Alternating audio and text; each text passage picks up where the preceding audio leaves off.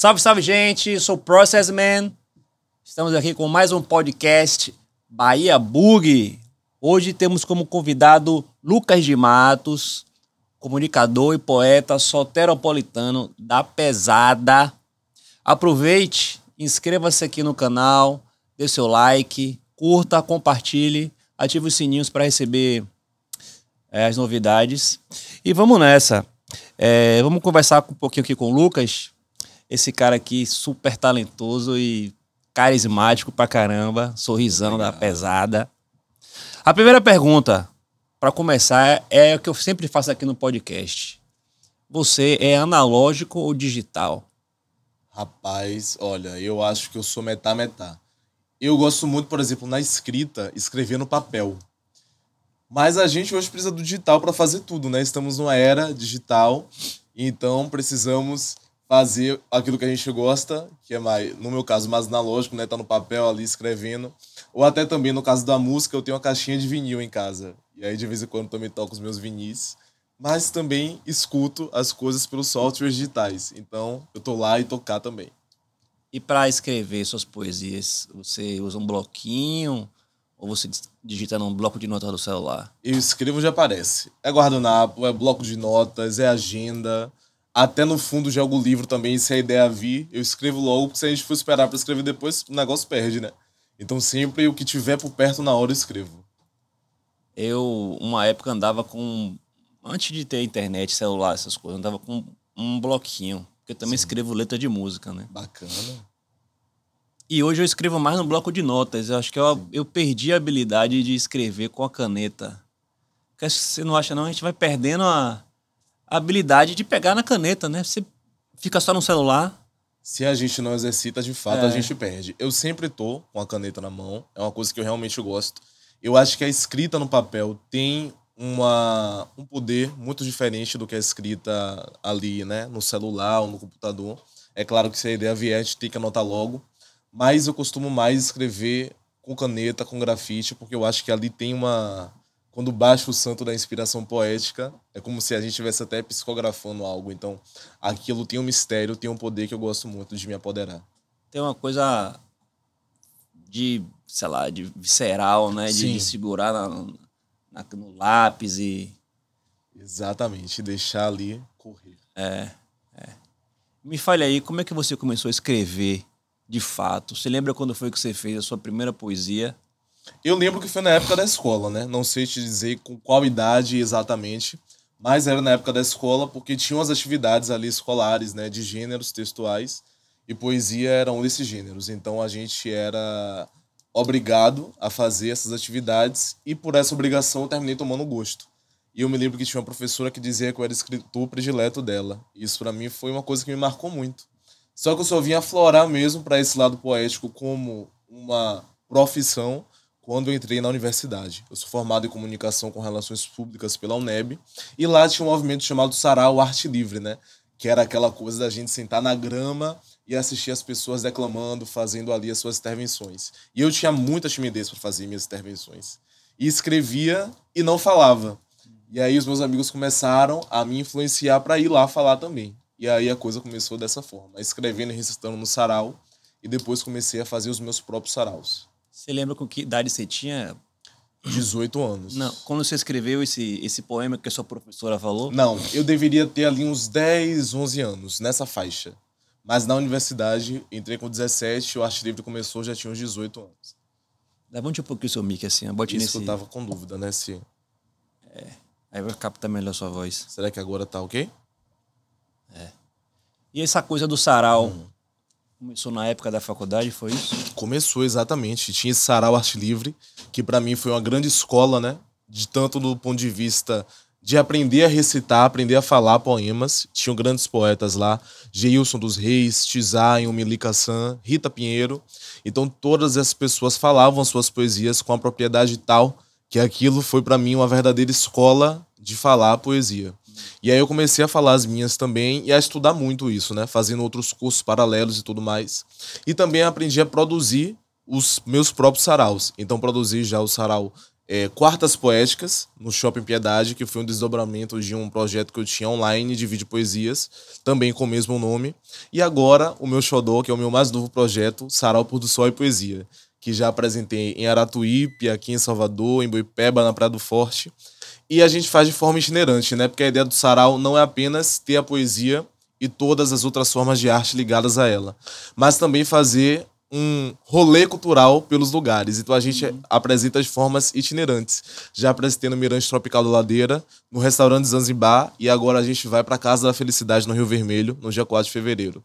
Então vai ser uma experiência bem bacana fazer o Sarau em uma nova casa. E no ritmo de carnaval, né? Ah, e vem cá, é... como é que você escolhe esses lugares que você faz o Sarau assim? tem algum critério, assim, ah, é o lugar, é por causa da locação, ou, ou assim, simplesmente é porque tá disponível? Esse sarau em específico, Pôr do Sol e Poesia, eu faço lugares. Primeiro que eu tenho que eu sinto a conexão com o espaço, né? Que tenha ali uma sensação de afeto. E de preferência eu vou ao lugar primeiro, converso com as pessoas que trabalham ali, cito energia, para ver se de fato cabe o meu evento fazer ali. E nesse sarau especificamente são lugares que tenham vista para o pôr do sol. Então, no Mirante Tropical do Ladeira e no Zanzibar, a gente tinha vista para a Baía de Todos os Santos. E agora, na Casa da Felicidade, a gente tem a vista do pôr do sol na Praia da Paciência. Onde é esse mirante da. Ele é... fica na Ladeira da Preguiça. No espaço sim, cultural na Ladeira sim, da Preguiça. Sim, muito interessante, muito bacana. E foi lá onde nasceu Naqueles o sarau. arcos?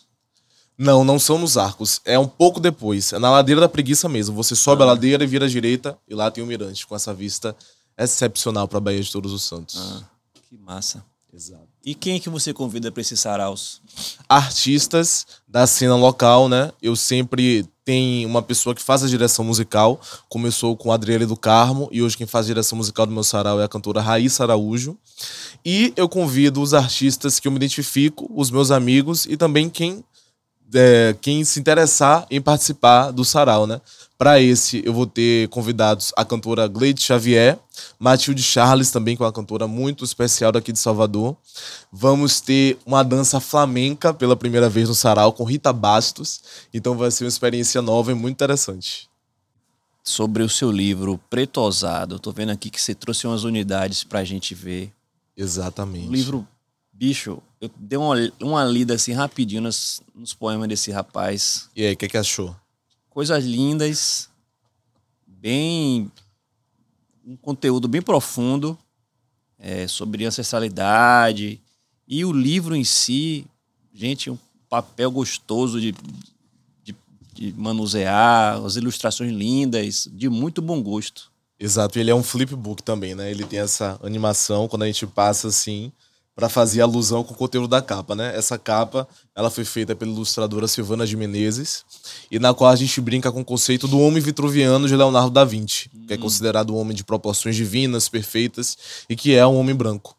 Então, com essa ousadia preta, eu me coloco na frente dele para dizer que o homem preto e a mulher preta também podem alcançar o ideal de, de perfeição da humanidade, né?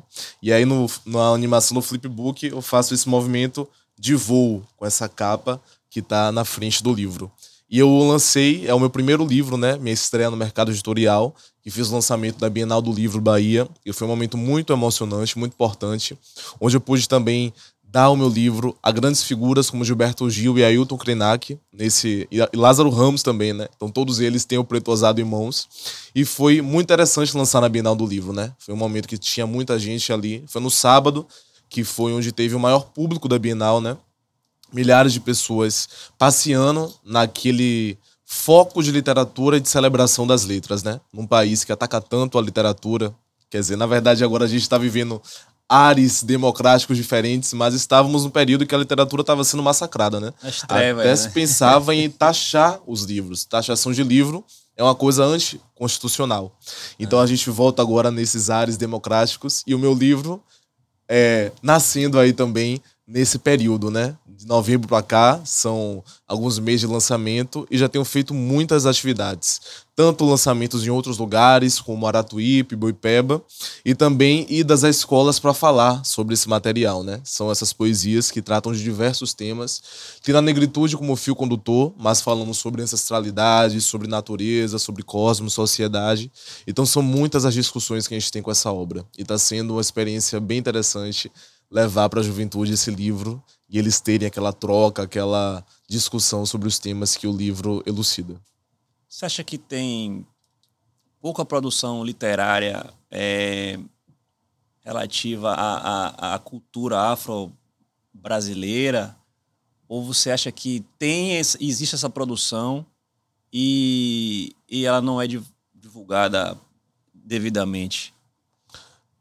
Eu penso muito sobre a questão de acessibilidade e lugares, né? Porque essa produção, ela sempre existe, sempre existiu, sempre teve aí a sua efervescência de diversas maneiras. Se, por exemplo, a gente for pensar em retrospecto, Carolina Maria de Jesus, não sei se você já ouviu falar, mas ela é uma das maiores escrituras do Brasil e ela tem um livro chamado Quarto de Despejo e ela fez esse livro Quarto de Despejo Diário de uma Favelada e ela fez esse livro na favela do Canidé, em São Paulo, nos anos 50. Ela catava lixo e no lixo ela encontrava lápis e papel para fazer as suas. É, é, fazia o seu diário, né? Lá ela fazia o seu diário. E aí, num determinado dia, um jornalista a encontrou e ela conseguiu publicar esse livro. Então são esses acessos, né? Ter acesso a uma editora, como foi o meu caso, essa editora me descobriu, não é muito comum. Então a gente tem que submeter livros a editais, procurar outras maneiras de visibilizar a nossa poesia. E antes de publicar o livro, a maneira que eu tinha era a internet. Continua sendo, claro, um grande polo de divulgação, mas era apenas a internet, onde eu colocava os meus livros e aí também desdobrei nos saraus. Então são várias as formas que a gente vai procurando para visibilizar a nossa produção quando a gente não consegue acessar o meio editorial, que é muito difícil, né? Mas eu tive é, esse presente de conseguir acessar e eu espero que outras pessoas consigam acessar cada vez mais. Mas, sem sombra de dúvida, não há uma baixa produtividade em relação a esses temas. Há uma grande produtividade.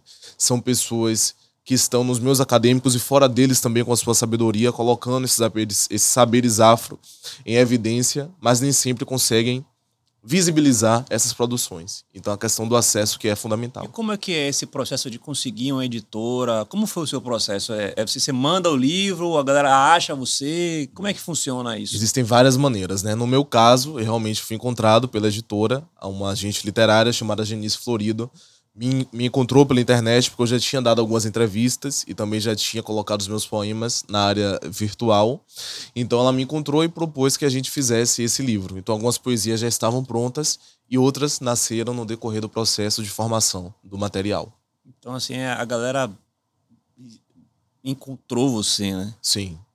Então você tem que estar tá produzindo sempre. Então, Exatamente. Então, para dar uma dica para quem está querendo escrever um livro, publicar um disco, um, um disco num livro, ou obra, até um né? disco também, é, né? Um a disco, gente, né? tudo que a gente quiser colocar a, a, o nosso material, a gente tem que pro, é, procurar um lugar para escoar aquilo ali que a gente está produzindo, né? Porque afinal, quem não é visto não é lembrado.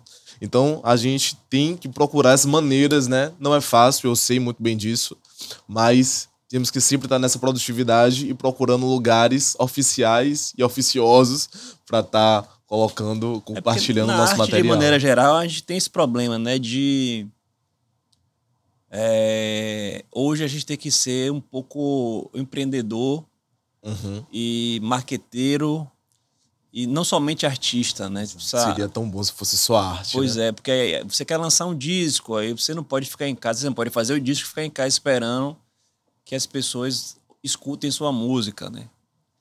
É, você não pode fazer uma, uma obra de arte e ficar lá dentro de casa esperando que as pessoas vão acessar essa obra de arte. Você tem que colocar na internet, Exato. tem que botar, fazer uma página, tem que divulgar, tem que ser empresário, tem que fazer exposição, tem que fazer show. Exato. Para quem tem uma equipe grande, existem profissionais para isso, né? Mas para quem não tem, infelizmente. Quem está começando. Para quem está começando, a gente tem essa sobrecarga de funções, né? De ter que produzir tudo e fazer tudo. Mas, assim, falando uma perspectiva particular, extremamente particular, porque eu acho que nem todo mundo comunga dessa visão, eu gosto muito de divulgar a minha obra, porque eu quero ser lido, eu quero que as pessoas tenham acesso, eu quero que, ela, eu quero que elas discutam comigo o que elas estão entendendo, se elas gostam, se elas discordam, se elas concordam.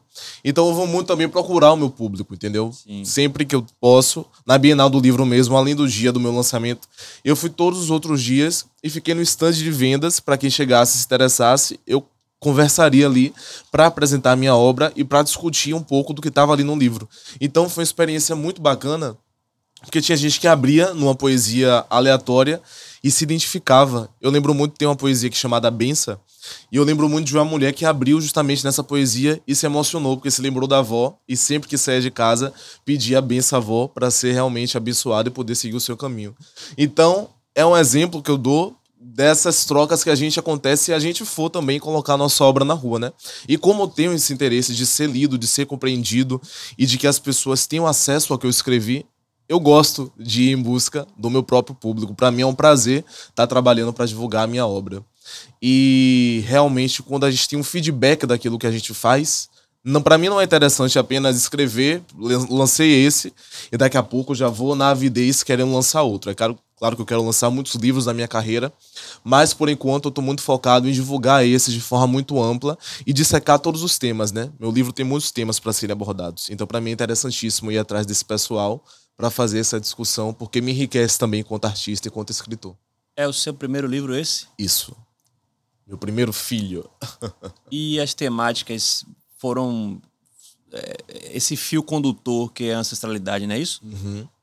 É, você escreve somente sobre isso ou tipo tem uma diversificação na, nas temáticas? Eu sou um escritor. Eu escrevo sobre qualquer tema que me interessar, né?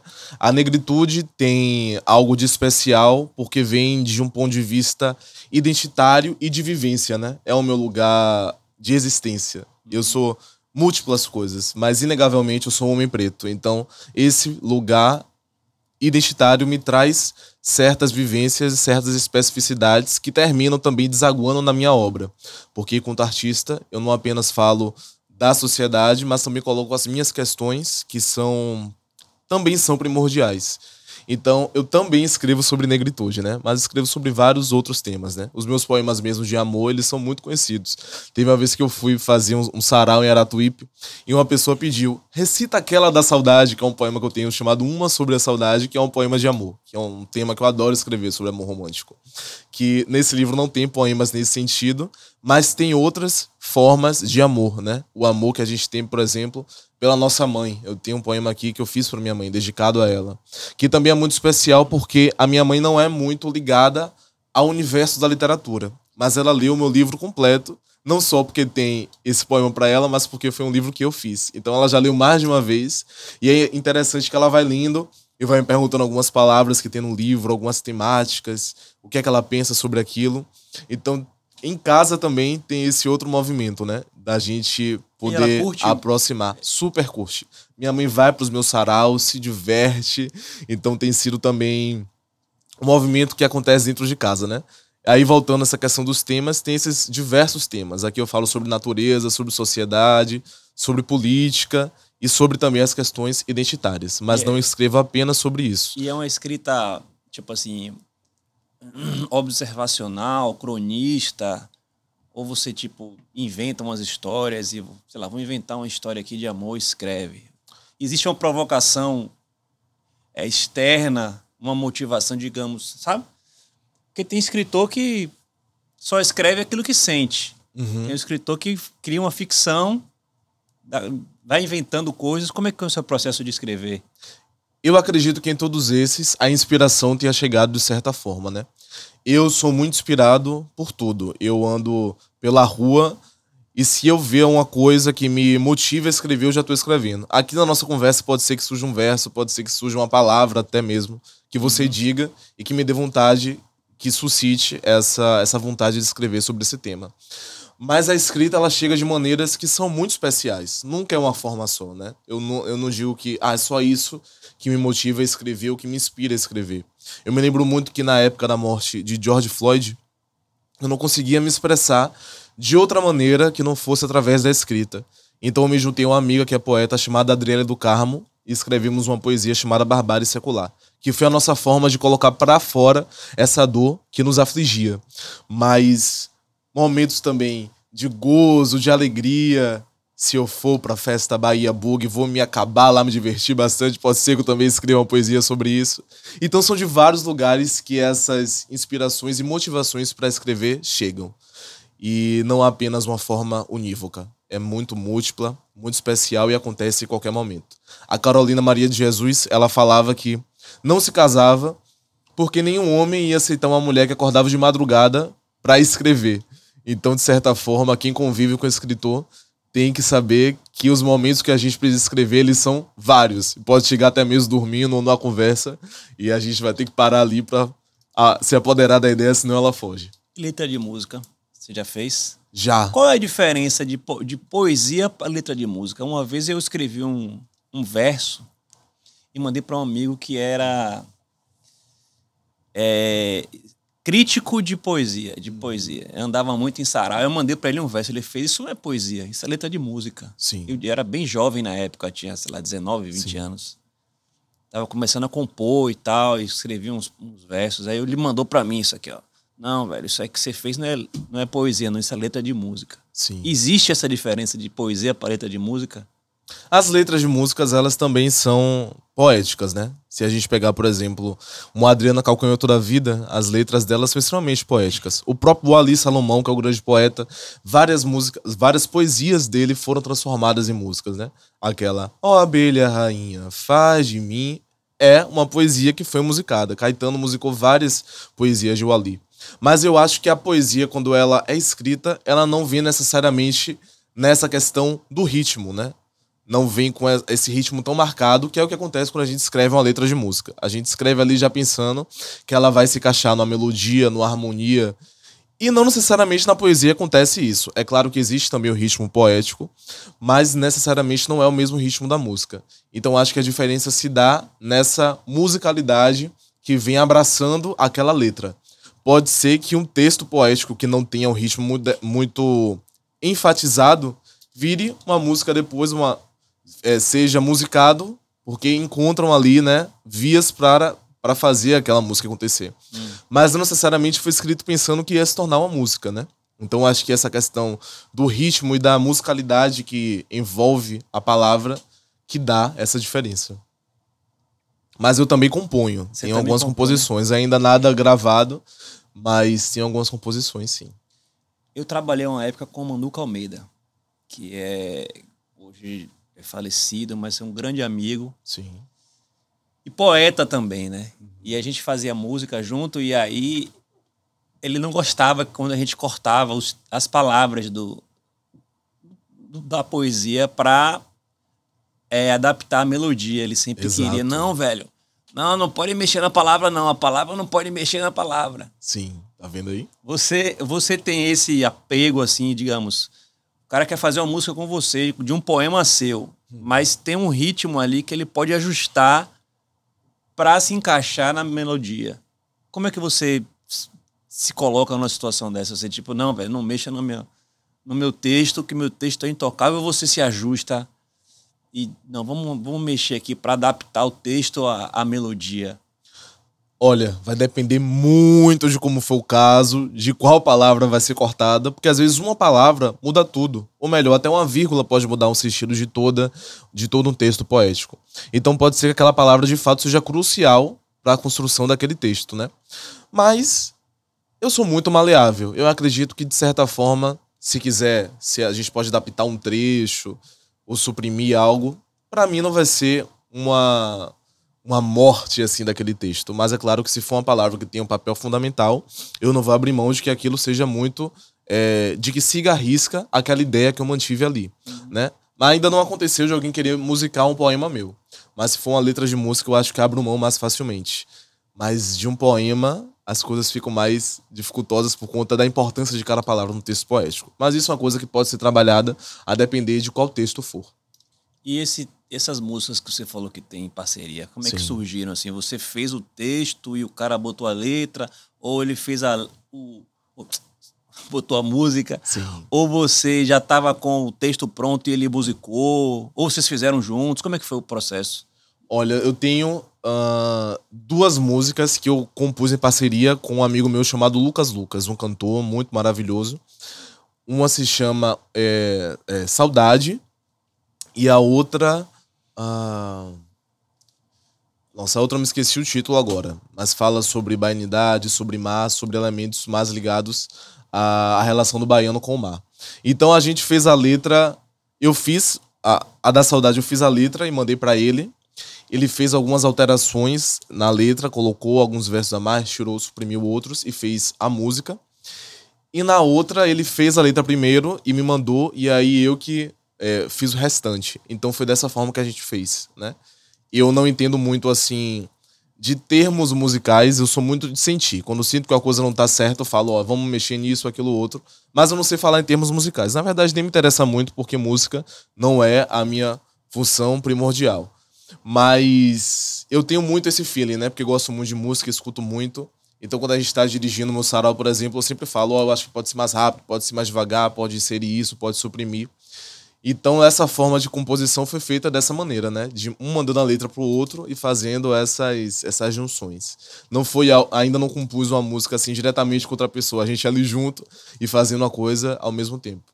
Foi dessa forma, de escrever e mandar e colocar e fazer, fazer o nascedouro da música nessa parceria, um mandando pro outro. Porque no sarau você tem uma dinâmica, né? Quando você vai Sim. recitar o poema, né? Sim. Tipo, é, Fale um pouquinho como é que funciona esse, essa, essa dinâmica da, do sarau. O cara Sim. chega lá, quem quiser recitar uma poesia, vai lá e recita, ou já tem uma galera que é convidada, quem vai recitar hoje é fulano e Beltrano.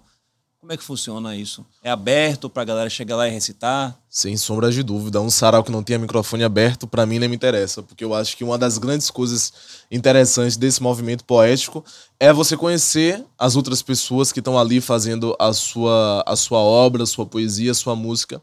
E também ver o potencial de outras pessoas que não escrevem ou até têm vergonha de falar uma poesia, mas no momento ali embalado por, por todos os outros que estão fazendo, se motivam também e vão recitar algo. Então acho interessantíssimo ter um momento de microfone aberto, que é o segundo momento no meu sarau. E o primeiro é um espetáculo mesmo, né? Em que eu faço a poesia ser a protagonista e ter a música e a dança como também aliadas nessa junção artística.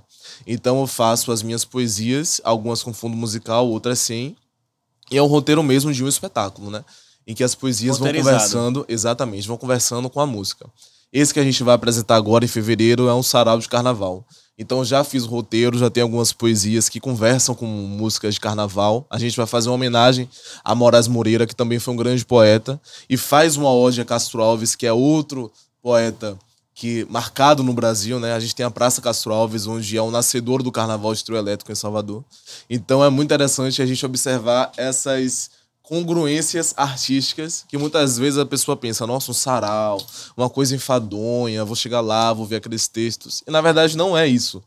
Os textos todos eles têm uma, um frenesi né, a gente tratar de carnaval e a poesia ela tá totalmente é, combinada com o carnaval. Né? O carnaval é uma festa muito poética. A gente tem aquela transcendência de toda a dureza da vida naquele momento que tá todo mundo lá na avenida curtindo, se fantasiando, tendo a possibilidade de ser outra pessoa, de brincar, de festejar.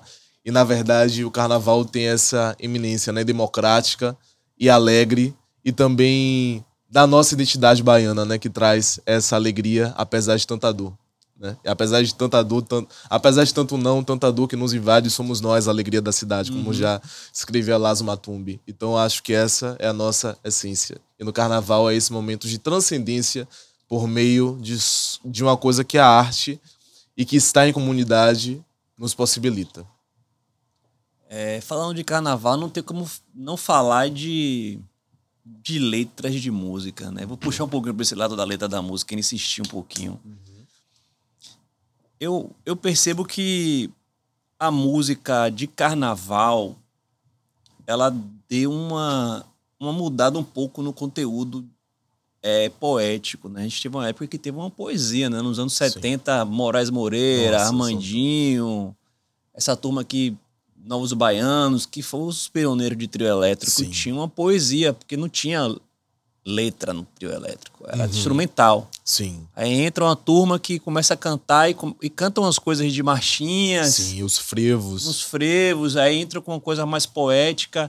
A gente tinha na música uma coisa de duplo sentido, que era aquela coisa da, da picardia do carnaval. Sim, sim, da comunicidade. Sim. E hoje a gente tem uma, uma, uma coisa muito mais literal, assim, no sentido. do, do sentido pornográfico da coisa. Uhum. Como é que você vê isso, essa evolução da, das letras das músicas populares? Nós vivemos. Eu acho que acredito que cada época tem o seu momento e as suas especificidades, né? No seu livro Sonhos Elétricos, Moraes Moreira fala inclusive sobre isso, que nós temos que olhar para as coisas como elas são e não da forma que gostaríamos que fossem.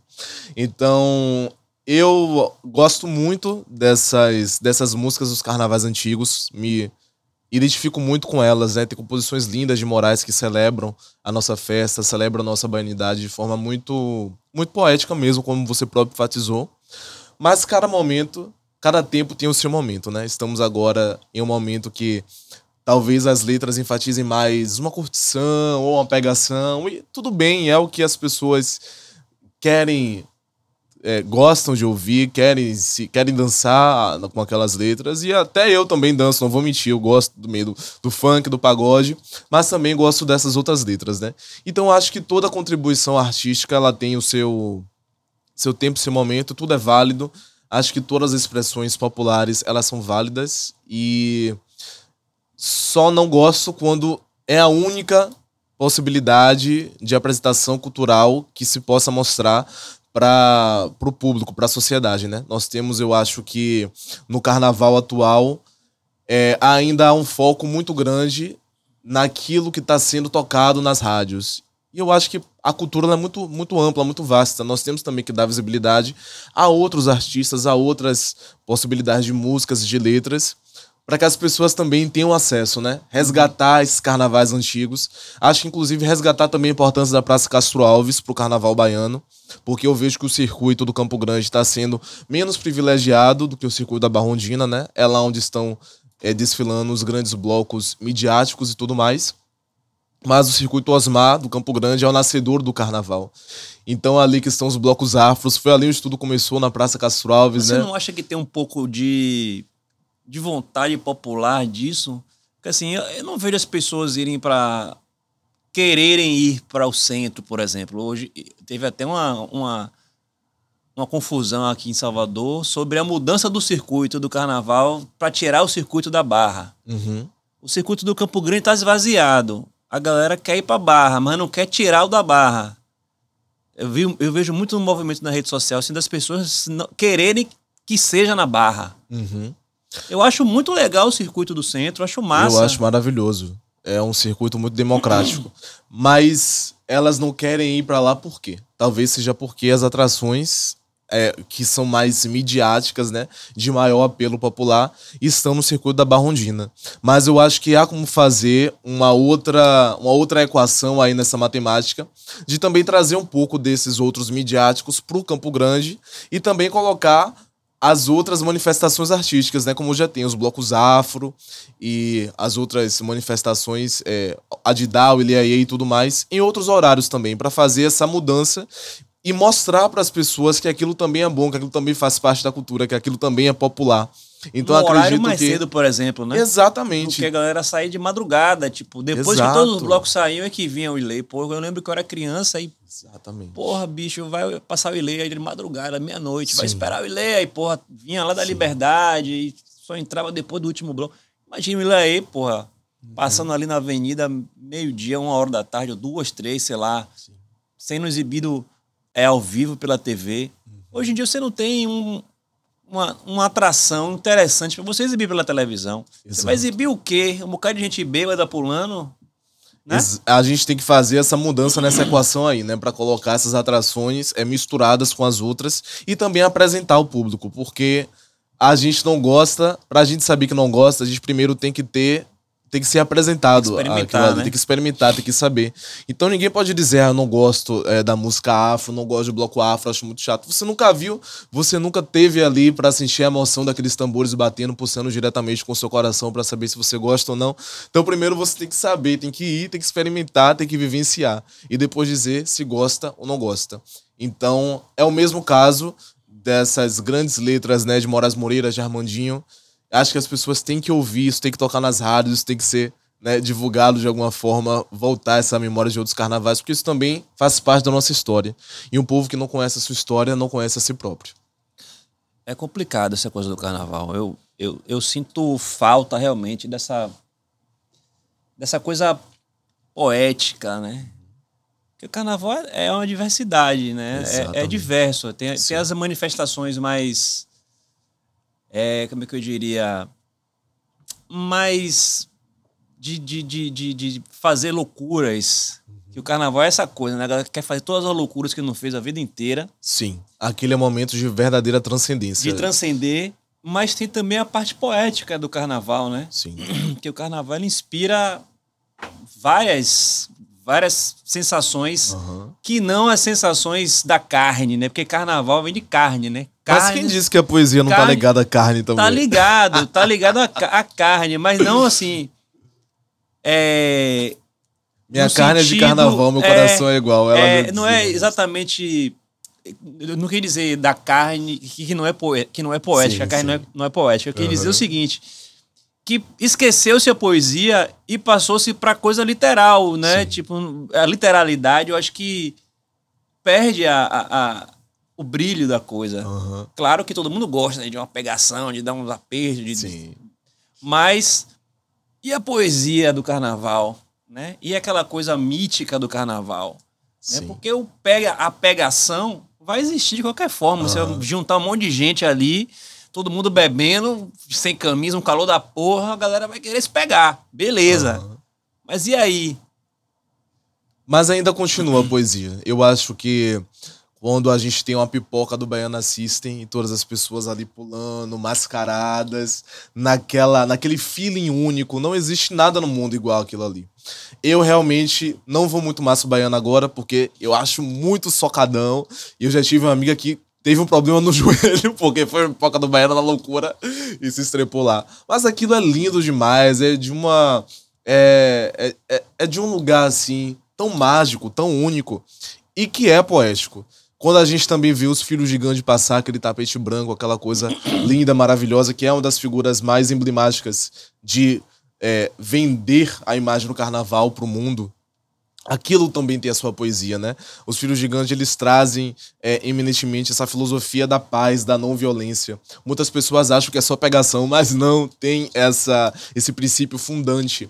E o próprio Ilê o mais belo dos belos, né? Quando a gente tem aquela saída do Ilê, que joga aquela pomba branca e várias pessoas do mundo vêm ver isso, né? A gente já teve Naomi Campbell e outros artistas de muita importância, de grande proeminência a nível mundial vindo prestigiar essa cena que só acontece no carnaval e mesmo que aconteça todo carnaval, ela é sempre única.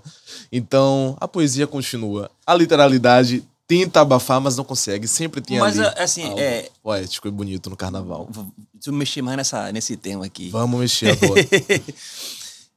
é, na minha, no meu entendimento, né? Sim. O carnaval, ele, ele tem uma essência que vem do povo, na verdade, Sim. né? Que é, uhum. é, a manifestação popular, popular. Uhum. que faz o brilho da festa. Sim. A partir do momento que você começa a, a engessar demais e, e tipo, determinar é, regras, uhum. você acaba perdendo essa coisa do, da, da, poesia que eu tô chamando, né? Sim, sim. Super é, entendo. Tipo, vamos lá, determinar que quem vai tocar na festa é fulano, ciclano e beltrano. Então você já elimina uma certa gama de coisas que poderiam estar tá aparecendo ali que não estão. Sim.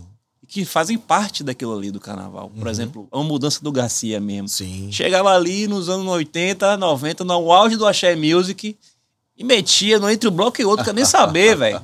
Entra aqui, a mudança do Garcia, meu irmão, a galera invade e passe, porra, bicho, sei que é um negócio mais poético do que a mudança do Garcia, aquele caos. Muito bom. Jegue passando com. Agora não pode mais jegue, né? Mas a galera passava Exato. com a porra da carroça no meio do carnaval, sacou, Sim. velho? É isso aí. É subversivo, né? É subversivo, Total. bicho. E agora a mudança do Garcia chama-se Circuito Riachão, né? Em homenagem a esse grande sambista e cronista da, da, da, história da Bahia.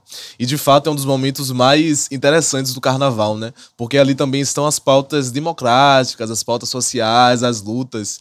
Então mostra que a, a nossa luta ela é feita de uma forma também alegre, também, Sim. sabe, festiva. Ali tem as críticas das formas mais é, inusitadas possíveis, né? Nós temos intervenções artísticas e tudo mais. E é uma coisa que entra mesmo. Eu me lembro que da última, no carnaval de 2020, eu participei da mudança do Garcia e entrou na avenida quando a pipoca de Cláudia Leite estava passando.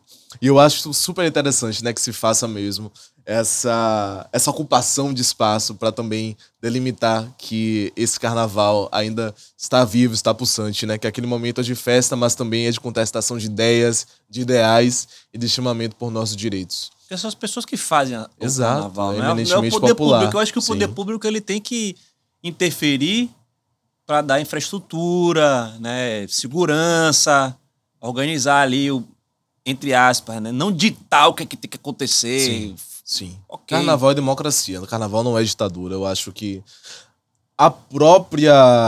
É, os próprios blocos e camarotes, né? Trazem uma, uma visão de carnaval que é muito diferente daquilo que eminentemente é o carnaval, né? Nada contra, eu acho até muito bacana quem vai para camarote. Mas, sinceramente, você ir pro carnaval, para ficar dentro de camarote, onde você vai ter experiências que você tem na sua vida cotidiana, como fazer uma sentar para fazer maquiagem, sentar para tomar, deitar para tomar massagem, ou ah, tem camarotes até que tem pontos de helicóptero.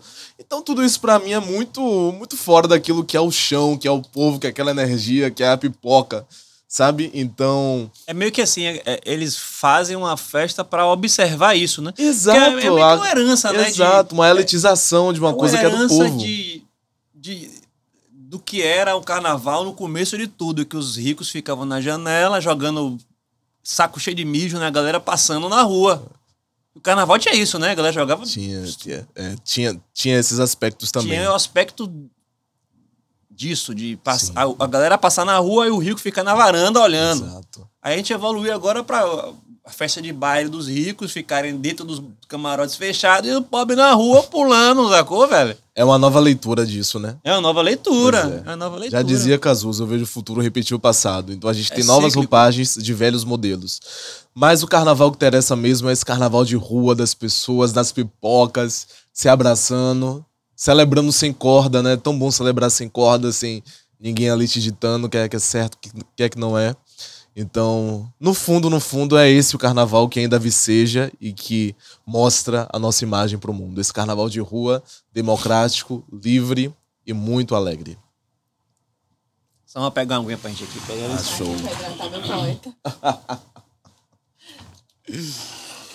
a gente tem uma, uma produtora nota mil aqui. Arrasou. Samoca, também Ô, conhecida meu... como Brotinha.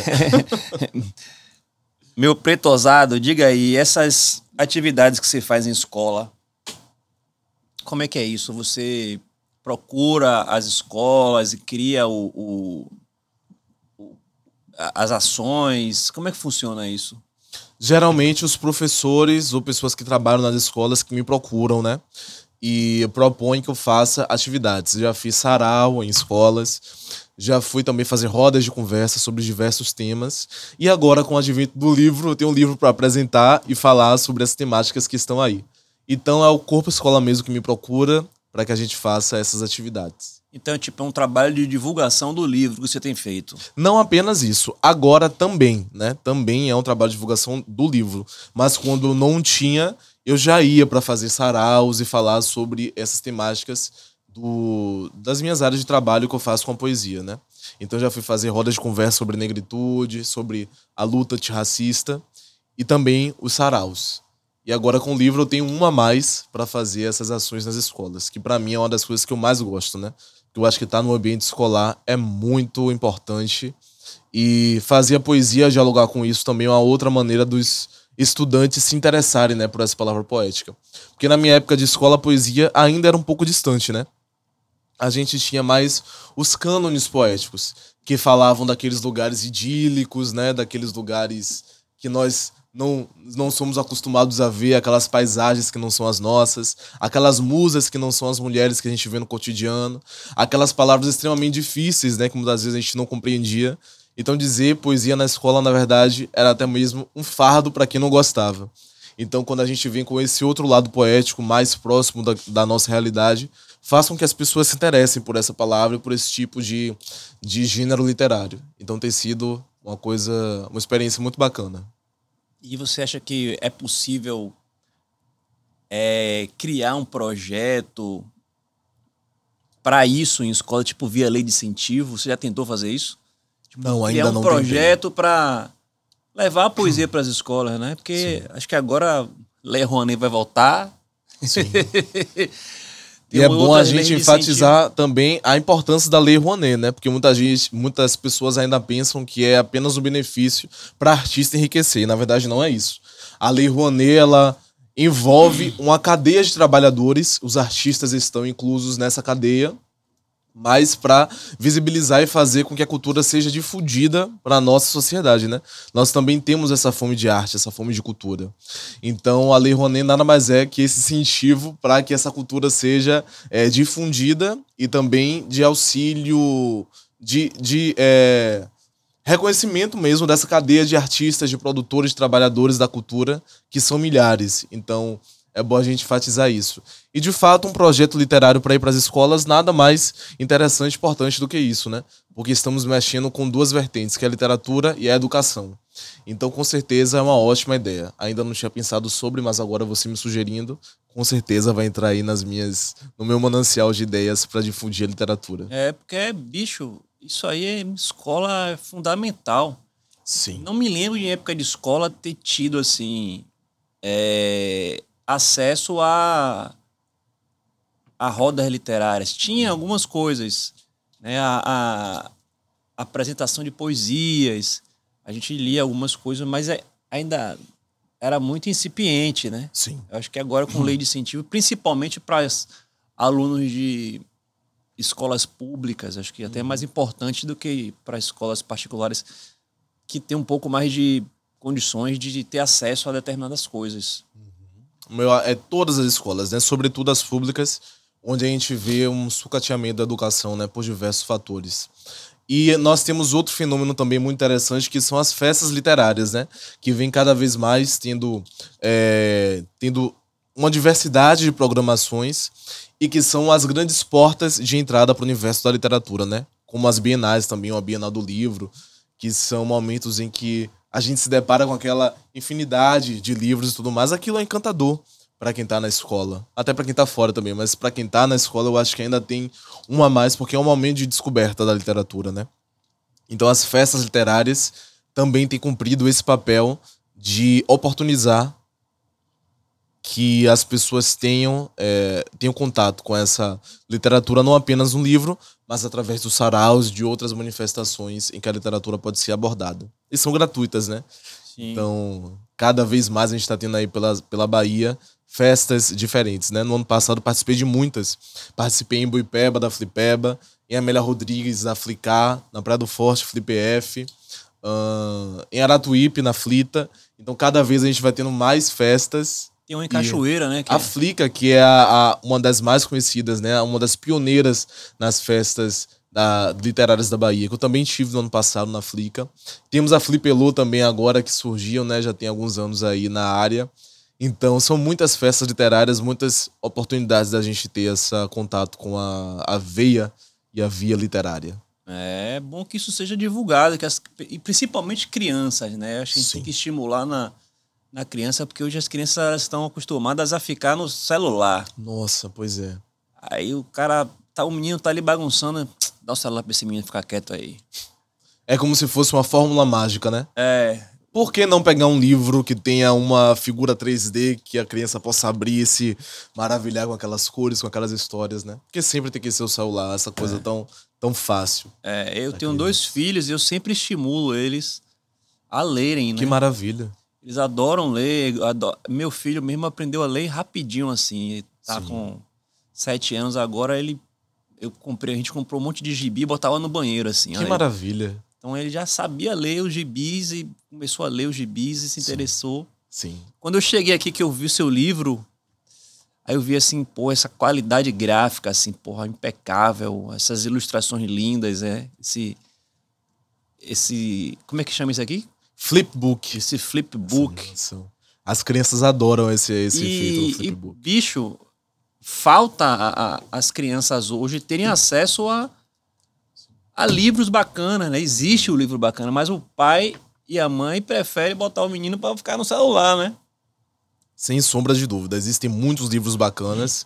E nas binais e nas festas literárias são esses momentos em que esses pais podem levar as crianças e ali escolher com elas, né? É muito divertido isso. Tiveram muitas crianças durante a Bienal da Bahia que escolheram esse livro para levar para casa. Eu falava com elas e elas se é, ficavam surpresas. Nossa, você é um escritor? Você que escreveu esse livro? É você nessa capa? Então, também ter esse contato com o autor é uma coisa muito interessante.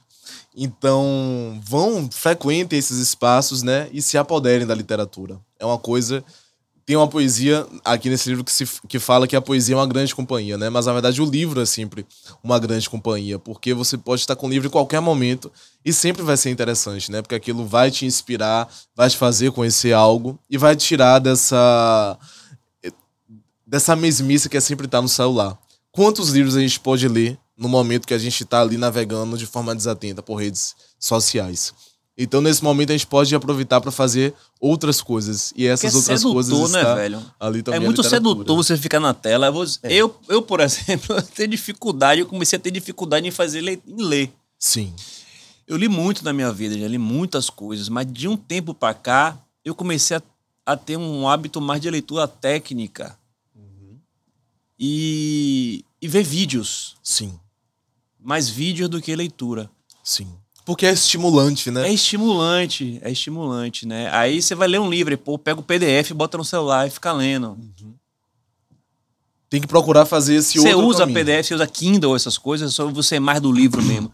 Porque eu lhe Ó. perguntei se você era mais analógico ou digital, né? Exato. Porque tem gente que é esse misto, você pega o livro e lê no Kindle, que parece Sim. um papel. Exato. Eu Quem tenho não sabe o que é Kindle, galera, é um, é um parece um dispositivo tablet. eletrônico que parece um tablet onde você pode ler um livro. E ele E ele é tem uma iluminação apropriada, parece que você tá ali realmente manuseando o papel. Eu tenho Kindle. O meu livro também, ele tem na versão e-book, e as pessoas podem lá procurar no, no site da editora Ciranda Cultural, até também a Amazon, que é parceira da editora. Tem essa versão. Mas eu vou te confessar que até hoje eu tenho, acho que o Kindle há mais ou menos um ano e meio. E até hoje eu só li um livro completo no Kindle, porque só tinha nessa, nesse formato esse livro, né? Que foi é, um livro de Luciano Matos que analisava o disco Canto da Cidade de Daniela Mercury. Eu até fiz uma resenha desse livro, tá na minha coluna no portal Guia Negro. Então foi a única maneira que eu tinha de ler aquele livro, tava muito interessado e li no Kindle. Mas eu confesso que foi o único. Eu tenho até que voltar a usar meu Kindle, porque também eu, eu, eu, eu gosto de manuseá-lo. Mas eu gosto mais do físico. Eu pego, eu mexo, eu dialogo, eu gosto de abrir um livro, sentir o cheiro do livro, ter o livro em mãos para manusear. Então, eu ainda sou, nesse caso, eu sou ainda mais do livro físico do que do Kindle. Mas acho que é interessante quem, quem gosta também de ler de uma forma mais eletrônica ter, né? E parece de fato um papel ali, você manuseando, porque a iluminação é adequada para sua leitura, para não né, ferir muito a sua visão. Então é interessante também. Quem tiver o Kindle pode baixar o Pretosado que está disponível em e-book, hein? Vem cá, você mencionou aí o guia, o guia negro. É, quem não sabe, ele tem um, um portal na, no Instagram, é um, uma- é um site também, né? Exato. Na verdade, o Guia Negro é, é um projeto né, de experiência de viagens com roteiros turísticos, mas focados nas histórias pretas das cidades. Então, esse projeto viaja para Salvador, para São Paulo, Boipeba, Recife. E também tem um portal no, na internet com algumas colunas, e eu sou um dos colunistas do Guia Negro. E na minha coluna eu faço resenhas de produtos, de livros, de filmes e também perfi eh, perfis de pessoas, sobretudo pessoas pretas, mas lá tem várias discussões, né? Mas sobretudo resenhas de livros. Então, sempre que vocês quiserem ver um livro, ler um livro e tiverem e não souberem qual tema tem de interessante, vocês podem dar uma passada lá na minha coluna e verem resenhas de livros, de filmes e de produtos midiáticos. Quem é que contribui com esse portal? É seu, o Guia Negro? Quem é o responsável? Existe um- uma equipe de pessoas? Como é que funciona isso? As pessoas responsáveis eminentemente pelo Guia Negro são Guilherme, Guilherme eh, Soares e Heitor Dias, que são um dos fundadores do Guia Negro, né, do, desse projeto que já, já é muito visibilizado a nível nacional. Então eles são, digamos que, os porta-vozes. Mas ah, eu é achei que por... fosse seu. Não, não é meu. Porque Eu tem lá no- na sua bio, lá, Guia Negra. Eu cliquei pra ver, eu entrei pra dar uma, Sim. uma pesquisada. Eu achei que você Sim. tivesse uma, Eu sou colunista do Guia Colunista, Negro. É. certo. Faço parte desse projeto através da minha coluna. Tá, o Guia Negro é um, é um guia de, de turismo, é isso? Sim, de turismo e também tem essas colunas no site que abordam diversos temas e a minha coluna é uma delas. Mas é um projeto voltado para o turismo de base comunitária e que te leva ali para experiências turísticas que são mais fora do que é muito comum. Então tem caminhadas, por exemplo, caminhada Salvador Negra, caminhada São Paulo Negra, com esse enfoque nas histórias negras que não são ditas e que são parte da nossa história, né, que precisamos conhecer. Então, inclusive, acessem, visitem lá o Instagram, vejam esses roteiros e se apoderem dessa história que é nossa. É importante ter esse tipo de, Muito, de de, divulgação de, desse turismo. Eu não sabia disso. Eu vim descobrir agora, né? Maravilha. Podcast Bahia Bug trazendo novidades para É. o próprio podcast. É, eu quero trazer novidade, velho. Eu gosto, de, eu gosto de coisas novas. Eu gosto de, tipo. Uma das coisas que eu gosto de fazer é ouvir música nova. Sim, Tipo, bota uma música no, no, no Spotify e deixa rolar sim. pra a, o Spotify me sugerir músicas novas relacionadas àquela que eu acabei de ouvir. Sim, sim. No Deezer também tem essa função, é lançar é, mix da música, né? E aí vão tendo várias músicas que você não conhece naquela mesma pegada da música que É. você está ouvindo. É. Isso é bem interessante. E saber que existe um tipo de guia de turismo com esse enfoque de ancestralidade preta, pra mim, porra, do caralho isso, velho. Massa. Porque aqui em Salvador mesmo, a gente tem um, vários rolês Sim, é, possíveis dentro dessa temática, fora do circuito, como é que eu diria, estereotipado. Uhum. Porque Salvador tem uma coisa estereotipada, né? Da, de turismo. é, o cara vai pro Pelourinho, aí chega lá, aí quer pegar a fitinha do Bonfim, aí quer ver as baianas. Isso. Quer ir na Igreja do Bonfim também colocar sua fitinha. Quer ir pro elevador Lacerda, acha que é panorâmico, mas não é. então tem tudo isso. Mas é uma cidade tão, tão múltipla, tão grande, e as próprias pessoas ainda não conhecem Salvador, né? Eu ainda conheço muito pouco da cidade. Estou falando isso, mas também ainda não conheço minha cidade em sua totalidade. Mas tem lugares incríveis, como o próprio Parque São Bartolomeu, onde tem cachoeira. Sim. Então nem todo mundo sabe que tem cachoeira dentro de Salvador. Algumas estão impróprias, infelizmente, mas tem cachoeiras lá que são próprias para banho. E lá, de vez em quando, tem passeios ecológicos, né, que contam a história do parque. E além disso, também tem um rapel, você pode fazer rapel no Parque São Bartolomeu. Então são muitas as oportunidades da gente conhecer e usufruir da nossa terra, né? Não só na sua história, mas também nesses passeios turísticos. Então o Guia Negro também vem nessa, nessa perspectiva de mudar um pouco sobre essa rota já batida de Farol da Barra, Elevador Lacerda, Pelourinho, que eu também amo tudo isso, mas a cidade está para além disso, né? Nós temos, por exemplo, uma praia como São Tomé de Paripe, que é linda, água quentinha, extensão de areia vasta, que é maravilhosa, muita gente ainda não foi. Então, vamos conhecer mais Salvador, né? Conhecer Você esses pode lugares pegar um são- barquinho ali, atravessar. Ir para para Praia das Neves, né? Para Ilha de Maré, conhecer aquelas praias também belíssimas. Coisa linda aquilo ali, bicho. Sim, sim, incrível. Me diga uma coisa sobre o a sua carreira como comunicador e Sim. poeta. A gente tem uma. Geralmente, você me disse que sua mãe, porra, vai para os seus saraus. Como é que é? Como é que foi a aceitação em sua casa é, quando você decidiu que vai que ia ser um comunicador? Ser poeta, ser um comunicador. Porque existe uma existe um, uma mítica em torno da, do pai e da mãe que quer que o filho tenha uma, uma profissão específica do tipo, você vai fazer faculdade, você vai fazer medicina, direito, engenharia. Como é que é isso na sua família? Foi de boas? Sua mãe, sua família, seus pais incentivaram você a fazer esse tipo de coisa? Como é que é isso? Como é que foi isso pra você? Foi tudo muito natural, né? Só me lembro de determinado momento que minha mãe ficou um pouco confusa. Ela falava, me perguntava: "Ó, você quer ser escritor, artista ou você quer ser comunicador? Eu disse a ela que queria ser tudo o que eu pudesse ser e explorar todas as minhas possibilidades daquilo que me interessava. Então, quando ela começou a me ver aparecer na televisão recitando, a fazer os meus saraus e tudo mais, que ela foi compreendendo mais a minha verve literária. Mas o resto da família foi tudo muito natural, né? E hoje ela participa ativamente, né? Vai pros meus saraus e até esse mesmo que a gente vai fazer de carnaval, ela já comprou umas, uns materiais de papelaria para fazer umas máscaras e enfeitar. Então ela também hoje já participa desse processo comigo, né? E divulgando também, sempre colocando no WhatsApp quando eu vou fazer alguma coisa e participando. Quando eu vou dar entrevista para televisão, ela também me acompanha para me dar um auxílio. Então foi tudo muito muito natural, não teve nenhum momento assim de, ah, você vai ter que escolher entre uma coisa e outra. Não, foi tudo muito foi seguindo esse fluxo, né?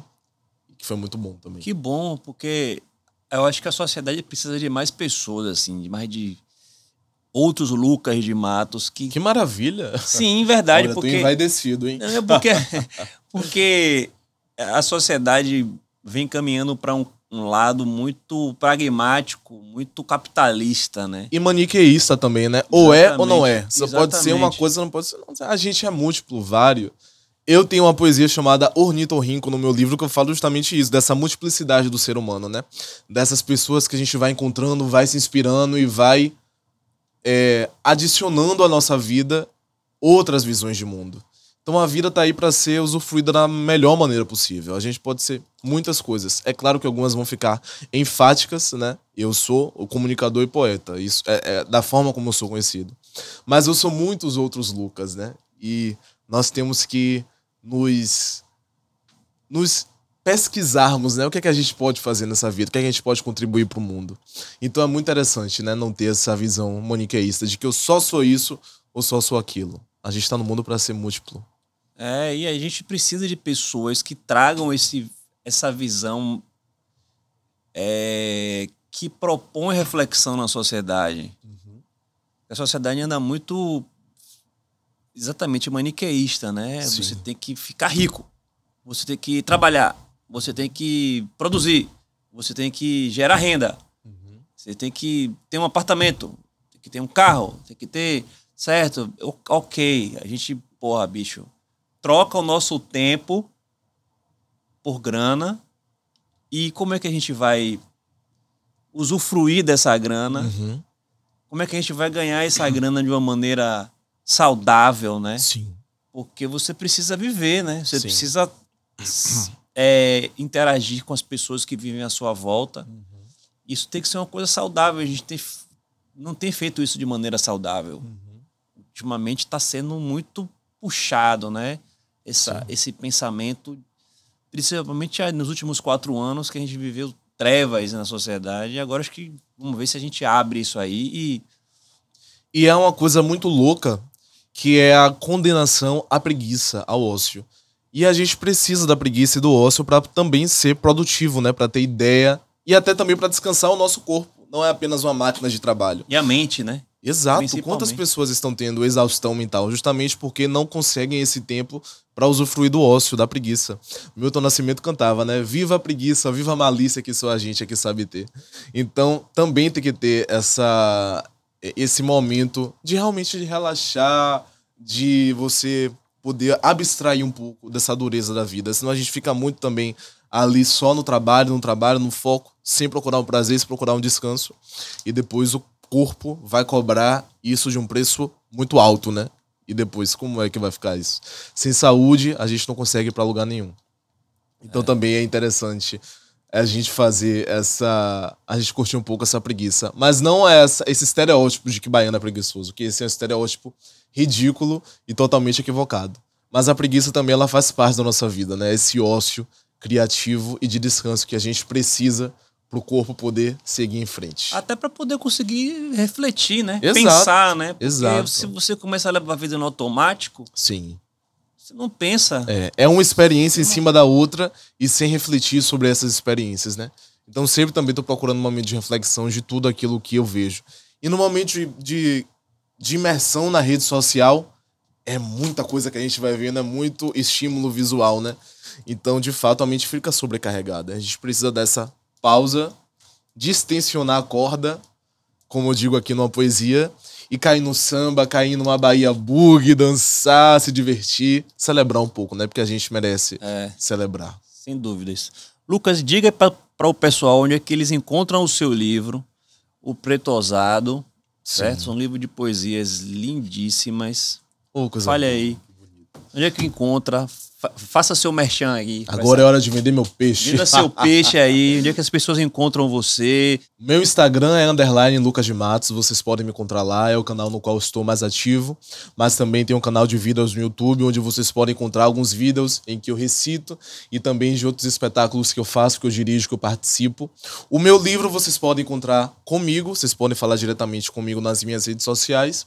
Ou então no site da editora, a editora Ciranda Cultural, selo Príncipes ou então também na Amazon, né? Onde está sendo vendido o livro. Ou então, se quiser chegar no meu sarau também, vocês podem adquirir lá.